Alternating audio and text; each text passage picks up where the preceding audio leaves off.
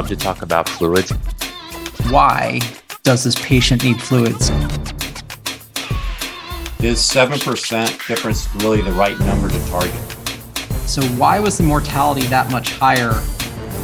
And the secondary outcome serious adverse events. How do we incorporate this study into our practice? Now, I'm not saying volume is the way to go. I'm not surprised at all.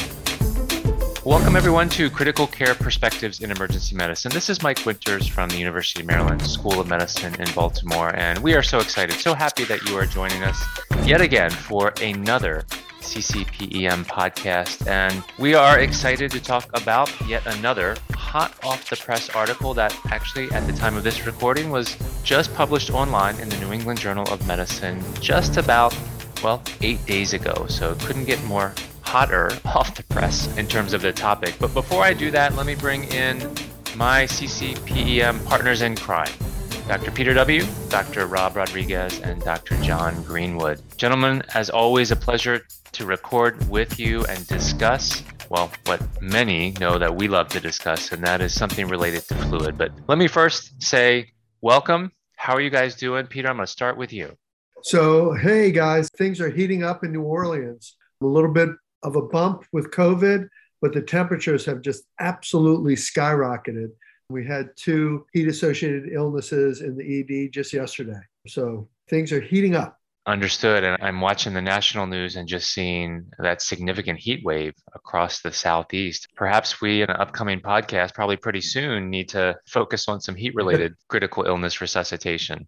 Rob, how are you doing this podcast? Doing great. We also are feeling the heat out here. We had temps in the 90s, which is very unusual for San Francisco, and it made for a sweaty uh, Pride weekend. We saw a lot of patients from that. Mm-hmm. And yeah, so pretty hot out here as well. Well, John, we may not be as warm here in the Northeast, but we certainly were a week or so ago, and I think it's going to get back to sweltering temps very soon here. But how are things in Philly? Overall, things are great. I can't complain. It's beautiful as usual. We are in our usual surge of it is nice out, which often coincides with the trauma volumes, which uh, unfortunately continue to be high in Philly. We just had a large shooting in South Philly just the other day that had a lot of people spread across the city at different trauma sites. So definitely getting a lot of exercise and trauma care in Philly right now. But as far as how the rest of us are doing, I think overall we're hanging in. We're doing pretty well. All right. Well, let's shift over to our education, our topic for this podcast. And we are, as I mentioned, going to get back to some fluids and specifically fluids in the setting of patients who have septic shock. And this is based on an article that was just published, as I mentioned, eight days ago online in the New England Journal of Medicine. Lead author is Dr. Meyhoff, and it is entitled restriction of intravenous fluids in ICU patients with septic shock. So, Dr. Rodriguez, set the stage for us. Why did this trial occur, and why do we need to be talking about this? Yeah, this is a great study. As you all know, septic shock is a frequent problem that we see in the ED and the ICU. We see it every day, literally. And IV administration, IV fluids are key to the resuscitation and management of patients with septic shock. And the current surviving sepsis campaign guidelines suggest an initial volume fluid resuscitation of 30 cc's per kilo for patients with septic shock and those who have signs of hypoperfusion. But this recommendation was downgraded during the 2021 update. However, there's really no standard or no real recommendation on a fluid strategy for patients who continue to have signs of hypoperfusion after this initial fluid bolus. And so we've discussed many times here on CCPEM the potential harms of large volumes of fluids, things like worsening respiratory failure, sometimes worsening acute kidney injury, and other issues. And so this is a very topical study and really important for us to review.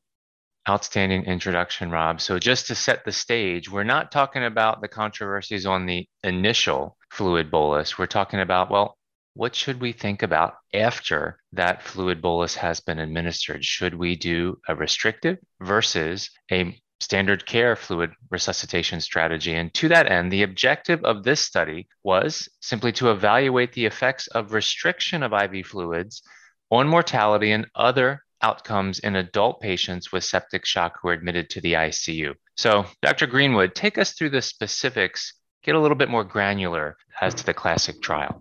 Yeah, absolutely, Mike. So, this was an international stratified parallel group, but open label randomized control trial. So the trial took place in 31 intensive care units in Denmark, Norway, Sweden, Switzerland, Italy, Czech Republic, the UK, and Belgium. So these are very high functioning ICUs in very developed countries. The patients included adults who were over 18. They were obviously admitted to ICU and qualified by having septic shock, which was defined as having infection with a lactate greater than two, ongoing infusion of vasopressors or inotropes to maintain resuscitation endpoints, and received at least one liter of IV fluids before screening. Now, the onset of shock had to be within 12 hours of that initial screening period. Now, there were patients who were excluded if they were screened 12 hours after that period, had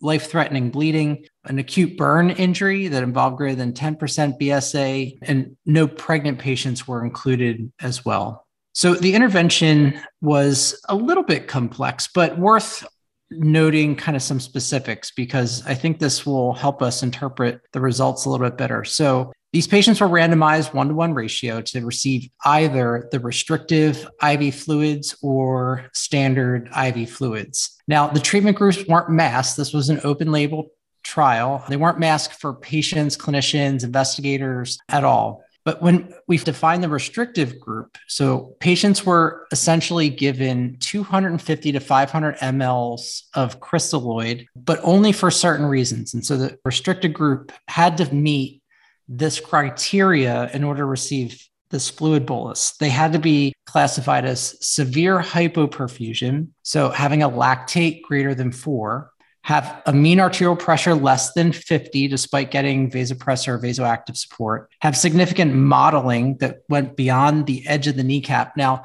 we've talked about capillary refill time before. In Europe, the mottling score is often applied to patients on the kneecap. It's very sensitive for hypoperfusion or urine output less than one mLs per kilo during the first two hours of randomization.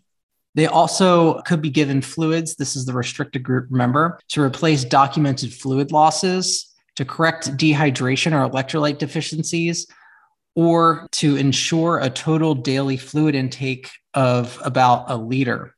Now, the standard IV fluid group did not have any restrictions on the amount of fluids that were given. They were given for the following conditions in general to improve hemodynamic factors, to replace expected or observed losses, or correct dehydration, electrolyte balances, that sort of thing, or maintenance fluids in the ICU. These patients did receive enteral and oral fluids in both groups, so that wasn't controlled here. And the fluids were used as a medium for medication administration, as was allowed in most patients. So the primary outcome they looked at here was 90 day mortality. And they looked at a few other important secondary outcomes. So the number of patients who had one or more serious adverse events in the ICU or had a significant acute kidney injury that was a severe acute kidney injury, the number of severe adverse events or reactions to the IV fluids, the number of days alive without life support at 90 days, and the number of days alive and out of the hospital at day 90. The statistical analysis estimated that about a little over 1,500 patients would be needed to have a 80% power to detect an absolute difference in 7% of this 90 day mortality primary endpoint.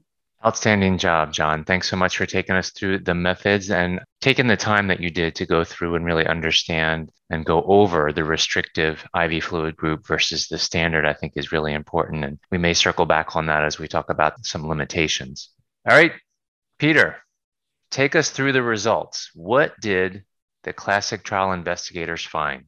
Well, in the classic trial, guys, in total, over 1,500 patients were analyzed, so a total of 1,545. In the restricted IV fluid group, we saw 764 patients. In the standard IV fluid group, we had 781 patients. The patient characteristics were well balanced between these two groups. The median volume of IV fluids in 24 hours before they were randomized. In the restrictive IV fluid group, about 3,200 cc's, and in the standard IV fluid group, only three liters. So 300. So a difference between the two groups before enrollment looks like to be 200 cc's. The median highest dose of norepinephrine in the restrictive IV fluid group, it was 0.25 mics per kg per minute. And in the standard IV fluid group, it was incredibly close at 0.23 mics per kg per minute. So the patients in both groups had a median ICU length of stay of five days. So they were equivalent there. When we talk about IV fluid interventions, the median volume of IV fluids administered in the ICU. Got it? And so the restrictive IV fluid group had 1,798 cc's.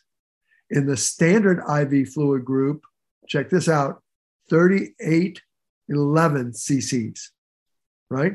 So we're looking at substantial increase difference between the two. That difference was just over two liters at two liters and 13 cc's, right? So the median cumulative volume of all fluids given in the ICU for our restricted IV fluid group, just over 10 liters at 10,433 cc's. In the standard IV fluid group, it was over 12 liters, so 12,747 cc's with a difference of over two liters at 2,314 cc's. So the median cumulative fluid balance in the restricted IV fluid group, 1,645 cc's. In the standard IV fluid group, 2368 cc's, with a difference being 723 cc's. So we can see that there were differences between the two groups here. The protocol violations in the restrictive IV fluid group, 162 patients, about 21.5% had protocol violations. In the standard IV fluid group, that was only 101 or 13%. So a difference 21.5% in the restrictive group and looking to be 13% in the standard group. The primary outcome, what we're really looking for here, the 90 day mortality, not substantially different between the two. In the restricted IV fluid group, 42.3% 90 day mortality. And in the standard IV fluid group, it was 42.1% mortality. So adjusted absolute difference of 0.1%. So, really, for our primary outcome, no difference. In the secondary outcome, serious adverse events. So, we look at the restrictive IV fluid group, 29.4%. If we look in the standard IV fluid group, that goes to 30.8%, so not substantially different. Serious adverse events after IV fluid administration in the restricted IV fluid group, 4.1%, identical in the standard IV fluid group of 4.1%.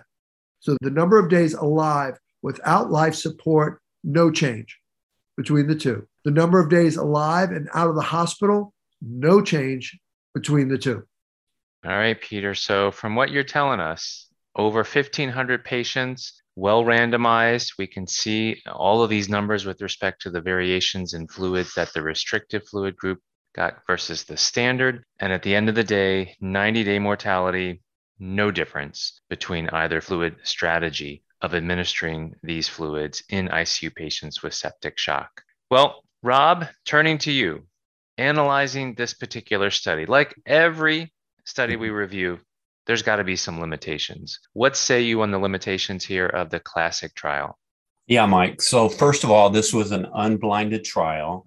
Both the patients and, more importantly, personnel, physicians, nurses, and, and the healthcare team were aware of group assignments. So, that always can lead to some bias. There was no data regarding co interventions like pressors and other hemodynamic factors those weren't accounted for. They were really not recorded. And then, as Peter mentioned, patients received a lot of IV fluids before enrollment. Again, patients were enrolled after 12 hours. It's hard to know what the effects would have been, say, you started the study at, let's say, six hours or even sooner in their ICU course. Again, Peter noted that there were protocol violations on both sides, more protocol violations on the restricted group, because I imagine some physicians and some of the healthcare team just felt like they needed to give more fluid for the patients. And then finally, the power of the study is 7% difference really the right number to target. So those are the major limitations and otherwise pretty well done study. All right. Thanks, Rob. John, putting you on the spot first. We've mm-hmm. talked, as we let off, Rob let off the background saying we've talked a lot about fluids. We love to talk about fluids. And in this particular study, we are talking about what to do, in essence, after that initial fluid bolus for patients with septic shock. These are your patients. You're seeing them in the ICU. We've talked and focused a lot about the harms of too much fluid. But now we've got this trial saying, well, it actually wasn't any difference between trying to be more restrictive versus standard IV fluid therapy. So, how do we incorporate this study into our practice? Do we stop focusing on a restrictive fluid strategy? Uh, no. so, a couple of things here I think we're discussing, or at least I'm interested to hear your guys' thoughts. So, if you actually look at the volume given in these patients, I would argue that both groups were largely restrictive. As we were kind of going through, I just took a look at ProCESS trial, for example. First of all, the 90 day mortality in ProCESS trial was 30% between standard and the intervention group of early goal directed therapy.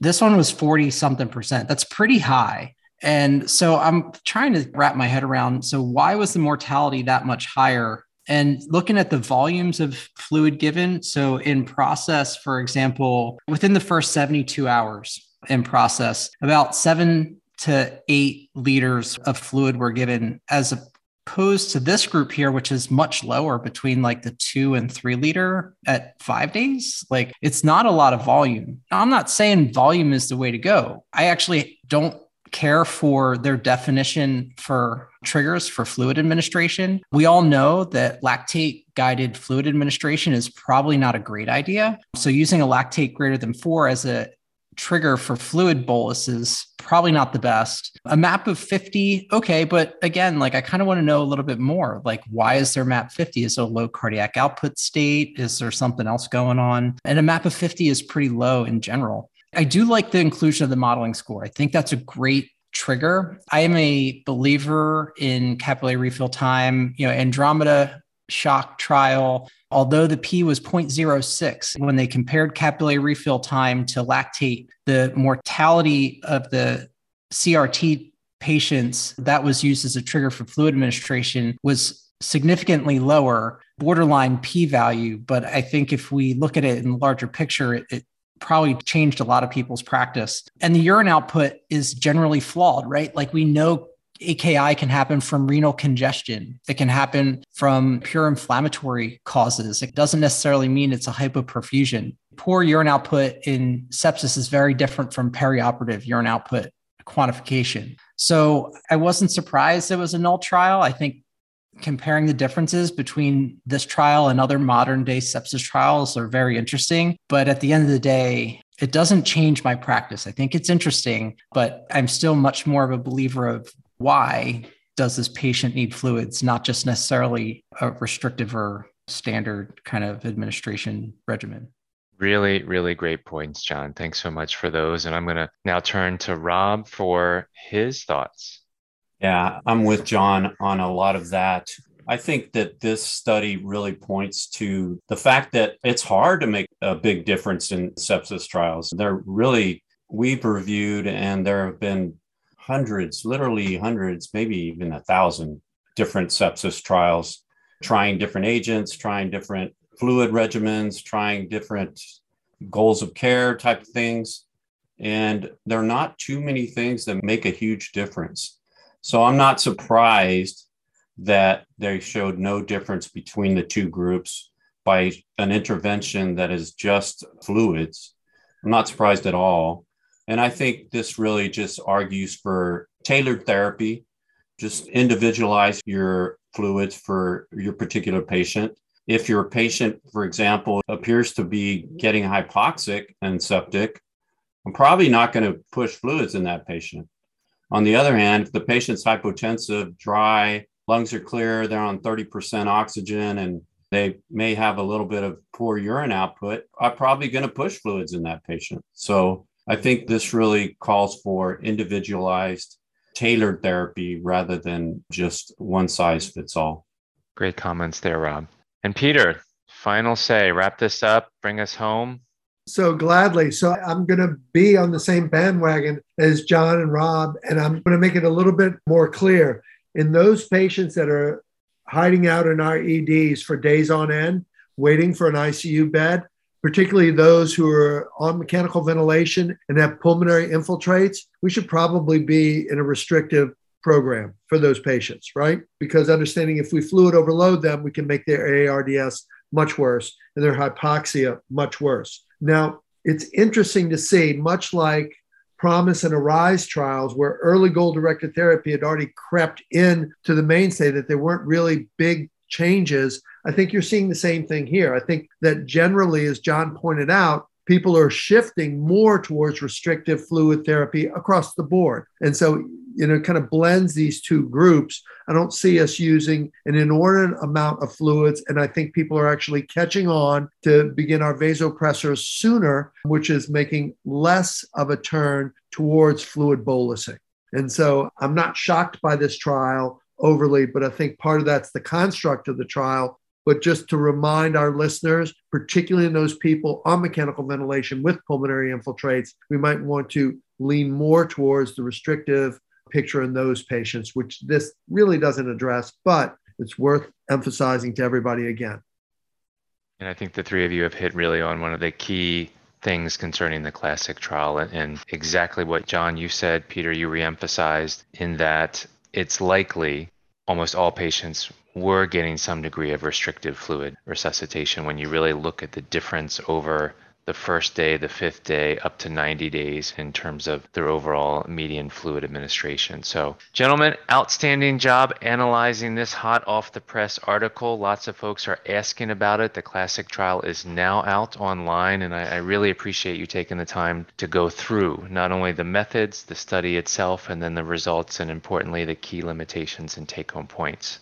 So, with that, Please let us know if you have any questions regarding this trial. As always, there will be that handout that is attached to this podcast that summarizes the trial as well. Please let us know if you have any questions or follow up comments, and we will so look forward to talking to you on our next podcast. Bye for now.